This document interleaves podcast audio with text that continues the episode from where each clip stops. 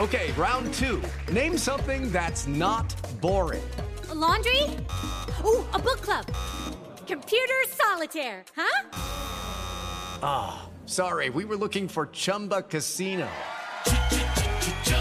That's right. ChumbaCasino.com has over 100 casino style games. Join today and play for free for your chance to redeem some serious prizes. ChumbaCasino.com. No purchase necessary. Full prohibited by law. 18 plus terms and conditions apply. See website for details. You are listening to the Next Best Picture podcast, and this is Daniel Howat's interview with the director of Toy Story 4, Josh Cooley. Everyone, Bonnie made a friend in class. oh, she's already making friends. No, no, she literally made a new friend. I want you to meet Forky. Uh, hi. Hello. Hi. Ah! He's a spork. Yes, yeah, I know. Forky is the most important toy to Bonnie right now. We all have to make sure nothing happens to him. Woody, we have a situation. I am not a toy. I was made for soup, salad, maybe chili, and then the trash. Buzz, we've got to get Forky. Affirmative. Hello, and this is Daniel Howat. I'm here with Josh Cooley, the Oscar nominated screenwriter of Inside Out and the director of this year's Toy Story 4. Josh, thanks for joining us today. Thank you for calling. So, if my information is correct, you were 15 when the first Toy Story came out. Is that is that right? That's right. Yeah. How's it feel to now have directed a, a sequel to such a, an iconic movie? Um, it's very surreal. I still I still can't believe it. Honestly, it's. Uh, I remember seeing the first two in the theaters with my family, and just that feeling of just uh, you know watching just great films and enjoying them together. And so it's definitely something I thought about the entire time. Just bringing the fourth one to the screen. It's just like how I want to. I wanted to bring that feeling I had as an audience member yeah. back again, and just uh, for my for my own kids as well. How did you end up as Toy Story 4 as your directorial debut? I mean, I, I know you, of course, co-wrote Inside Out, and you were working at Pixar for quite some time. But how did how did you come to land this project uh, as director? Well, at the uh, the end of Inside Out, I was um, see, I was head of story and writer on Inside Out, and I was also uh, directing the uh, Riley's First Date, which was a short uh, that went along with Inside Out. Yeah. And at the same time I was doing that, I was asked to become uh, to work on Toy Story 4. Uh, and I had the same kind of questions that everybody asked when it was announced, which was like, well, I thought it was over. I, I thought Mm. that was it. It, I didn't know they're doing another one. And uh, but when we, you know, sat down and talked about what it could be about in the Return of Bo Peep, um, I was very intrigued because that question of like, well, why do another one? What what else is there left to do? Kind of became the answer, which is what's left for Woody. Mm. What can he's kind of done anything? What's next? And so, um, I so once I became the, the director, that was something I was really um, excited to tell that story. What is next for Woody? We know this character so well, but what hasn't he done? Yeah. And what were as as you started to dive into the story, um, what were the themes that kind of resonated with you the most? What, what made you want to tackle the, those questions? Well, you know, the um, Bo Peep's return was always in there from day one. We, in fact, we even uh, named the movie Peep as our code name internally. So um, I have a great relationship with my wife, and in the same way in the film that Bo kind of came into Woody's life and uh, kind of showed him, you know, took the blinders off, kind of showed him that there's more than, than just the kids' room.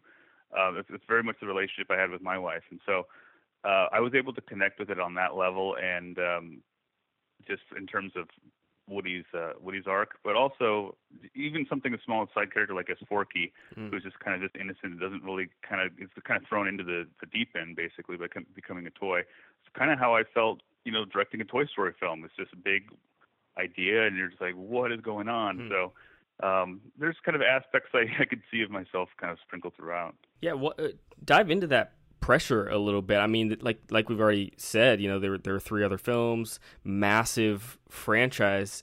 What how how did that pressure feel of, of joining this franchise? It felt great. no, it felt. Uh, I'm joking. Um, it was terrifying, Yeah. and um, you know, early on, it was just like we didn't fully have the whole story, and so we're just Yeah. you're, you're searching around for it, and you know, there's a lot of like, is this is this the right idea? Is this even a good idea? Like Mhm. we, sh- it, it's you know, because the first three are so powerful, and um, it's a lot of pressure, and there's a lot of you know, a lot of people grew up with these with these characters and with these stories. But I will say that um, one of the things that made it really great was that that same kind of pressure of wanting to make a great film is what kind of got us through it making it. And so uh, a lot of our crew was uh, a lot of them were, were actually on the original Toy Story, so mm. I hmm. can really lean on them and their expertise on you know things they've done in the past. And then also we had a lot of uh, the younger side of the crew that Toy Story was the first movie they ever saw, so they're yeah. coming at it from a fan point of view as well. So it's really great kind of spectrum of, of of love for these characters in the world. So I really like would listen to that a lot and um but the you know the pressure I kind of had to try and put it outside of my head as much as possible. You know, it never fully. It's always there, but otherwise you just kind of freeze up and and not do anything. Yeah. But uh, I think the pressure helps. Yeah. Unfortunately. Judy was boring. Hello. Then Judy discovered ChumbaCasino.com. It's my little escape. Now Judy's the life of the party. Oh baby, Mama's bringing home the bacon. Whoa, take it easy, Judy. The Chumba life is for everybody. So go to ChumbaCasino.com and play over 100 casino style games. Join today and play for free for your chance to redeem some serious prizes. Ch-ch-chumba. ChumbaCasino.com. No purchase necessary. Void where prohibited by law. 18 plus terms and conditions apply. See website for details. Hi, I'm Christina Yerling Biro, host of the podcast Pop Culture Confidential. Join me as I go way behind the scenes with some of the most influential people in entertainment and media.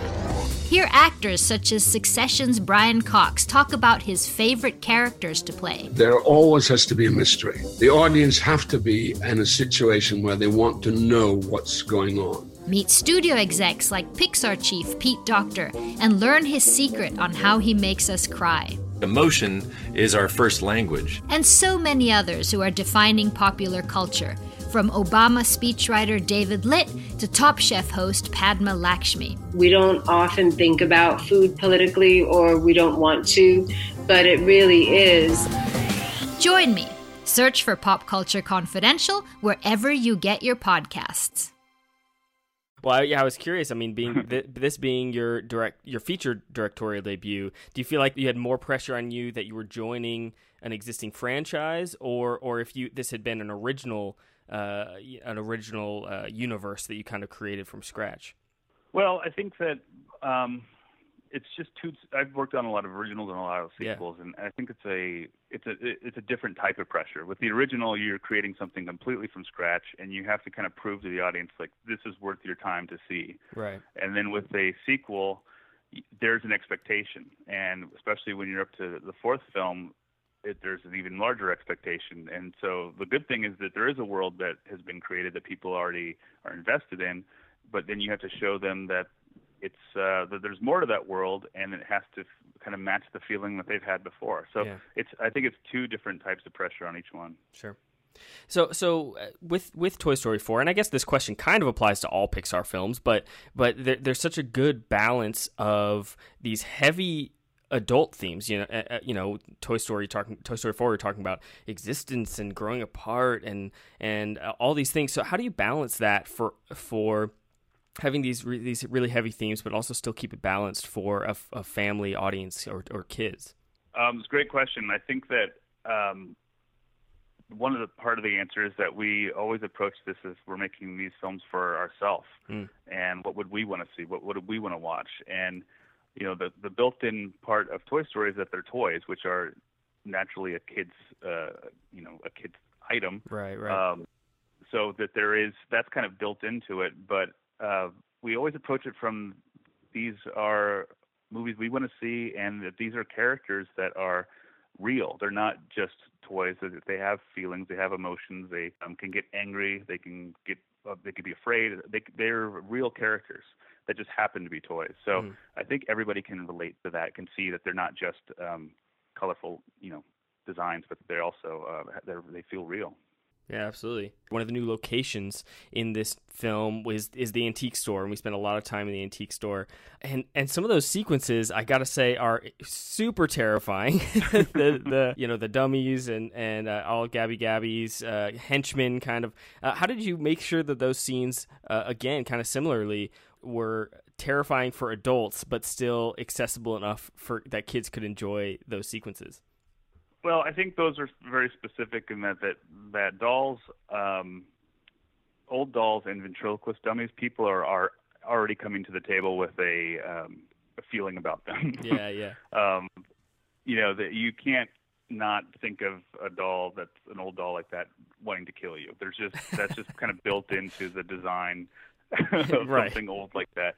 But but you know we went to a lot of antique stores for reference, and we'd see old dolls and, and dummies all over the place. So it it just felt like that's where they would reside. Yeah. And uh, I actually love dummies. I had one as a kid, so that part of that is my nod to a nod to my uh, childhood Nice. that um you know but uh, i have a love for them. but uh I, that we played into that you know we wanted the audience to feel afraid of gabby gabby and the dummies early on so that we can then twist it Yeah, and that definitely worked. It definitely worked. Uh, uh, you know, I can't believe we've gotten this far in, in the in the conversation without with only barely talking about Forky. So, uh, tell me about the the creation of Forky, and and when did you kind of realize you might have a new iconic character here?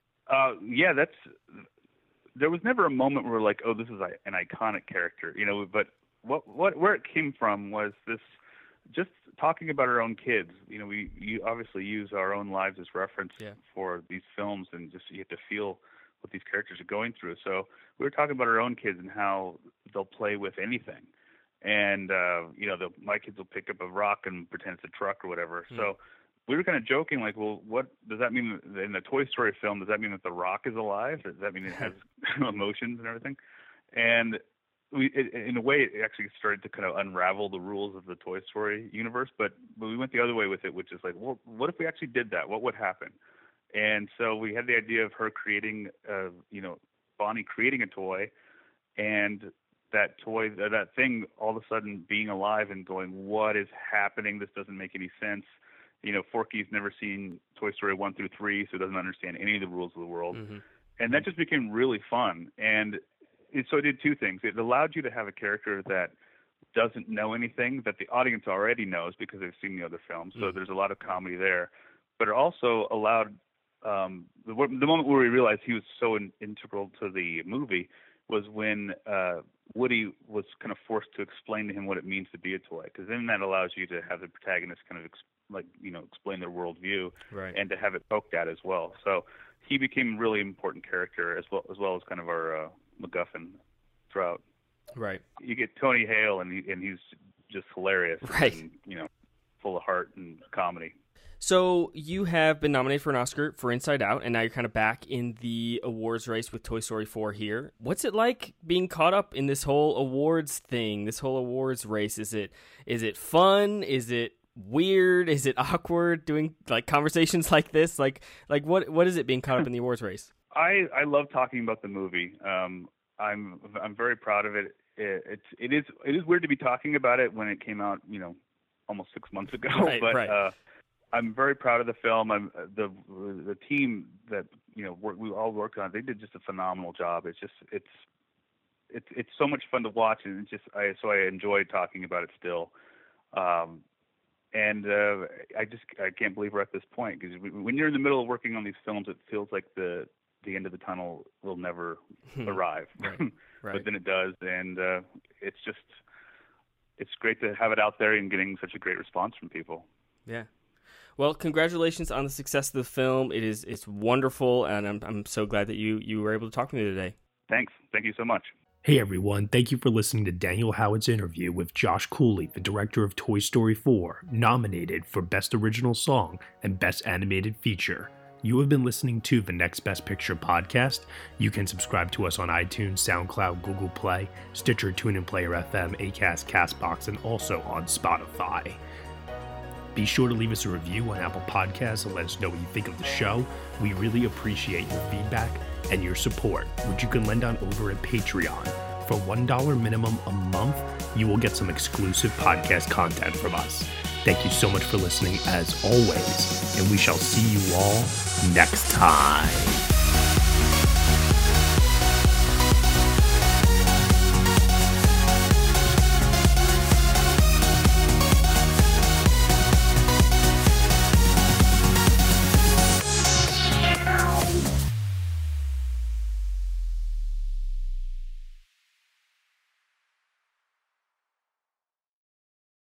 Judy was boring. Hello. Then Judy discovered ChumbaCasino.com. It's my little escape. Now Judy's the life of the party. Oh, baby, Mama's bringing home the bacon. Whoa, take it easy, Judy. The Chumba life is for everybody. So go to ChumbaCasino.com and play over 100 casino style games. Join today and play for free for your chance to redeem some serious prizes.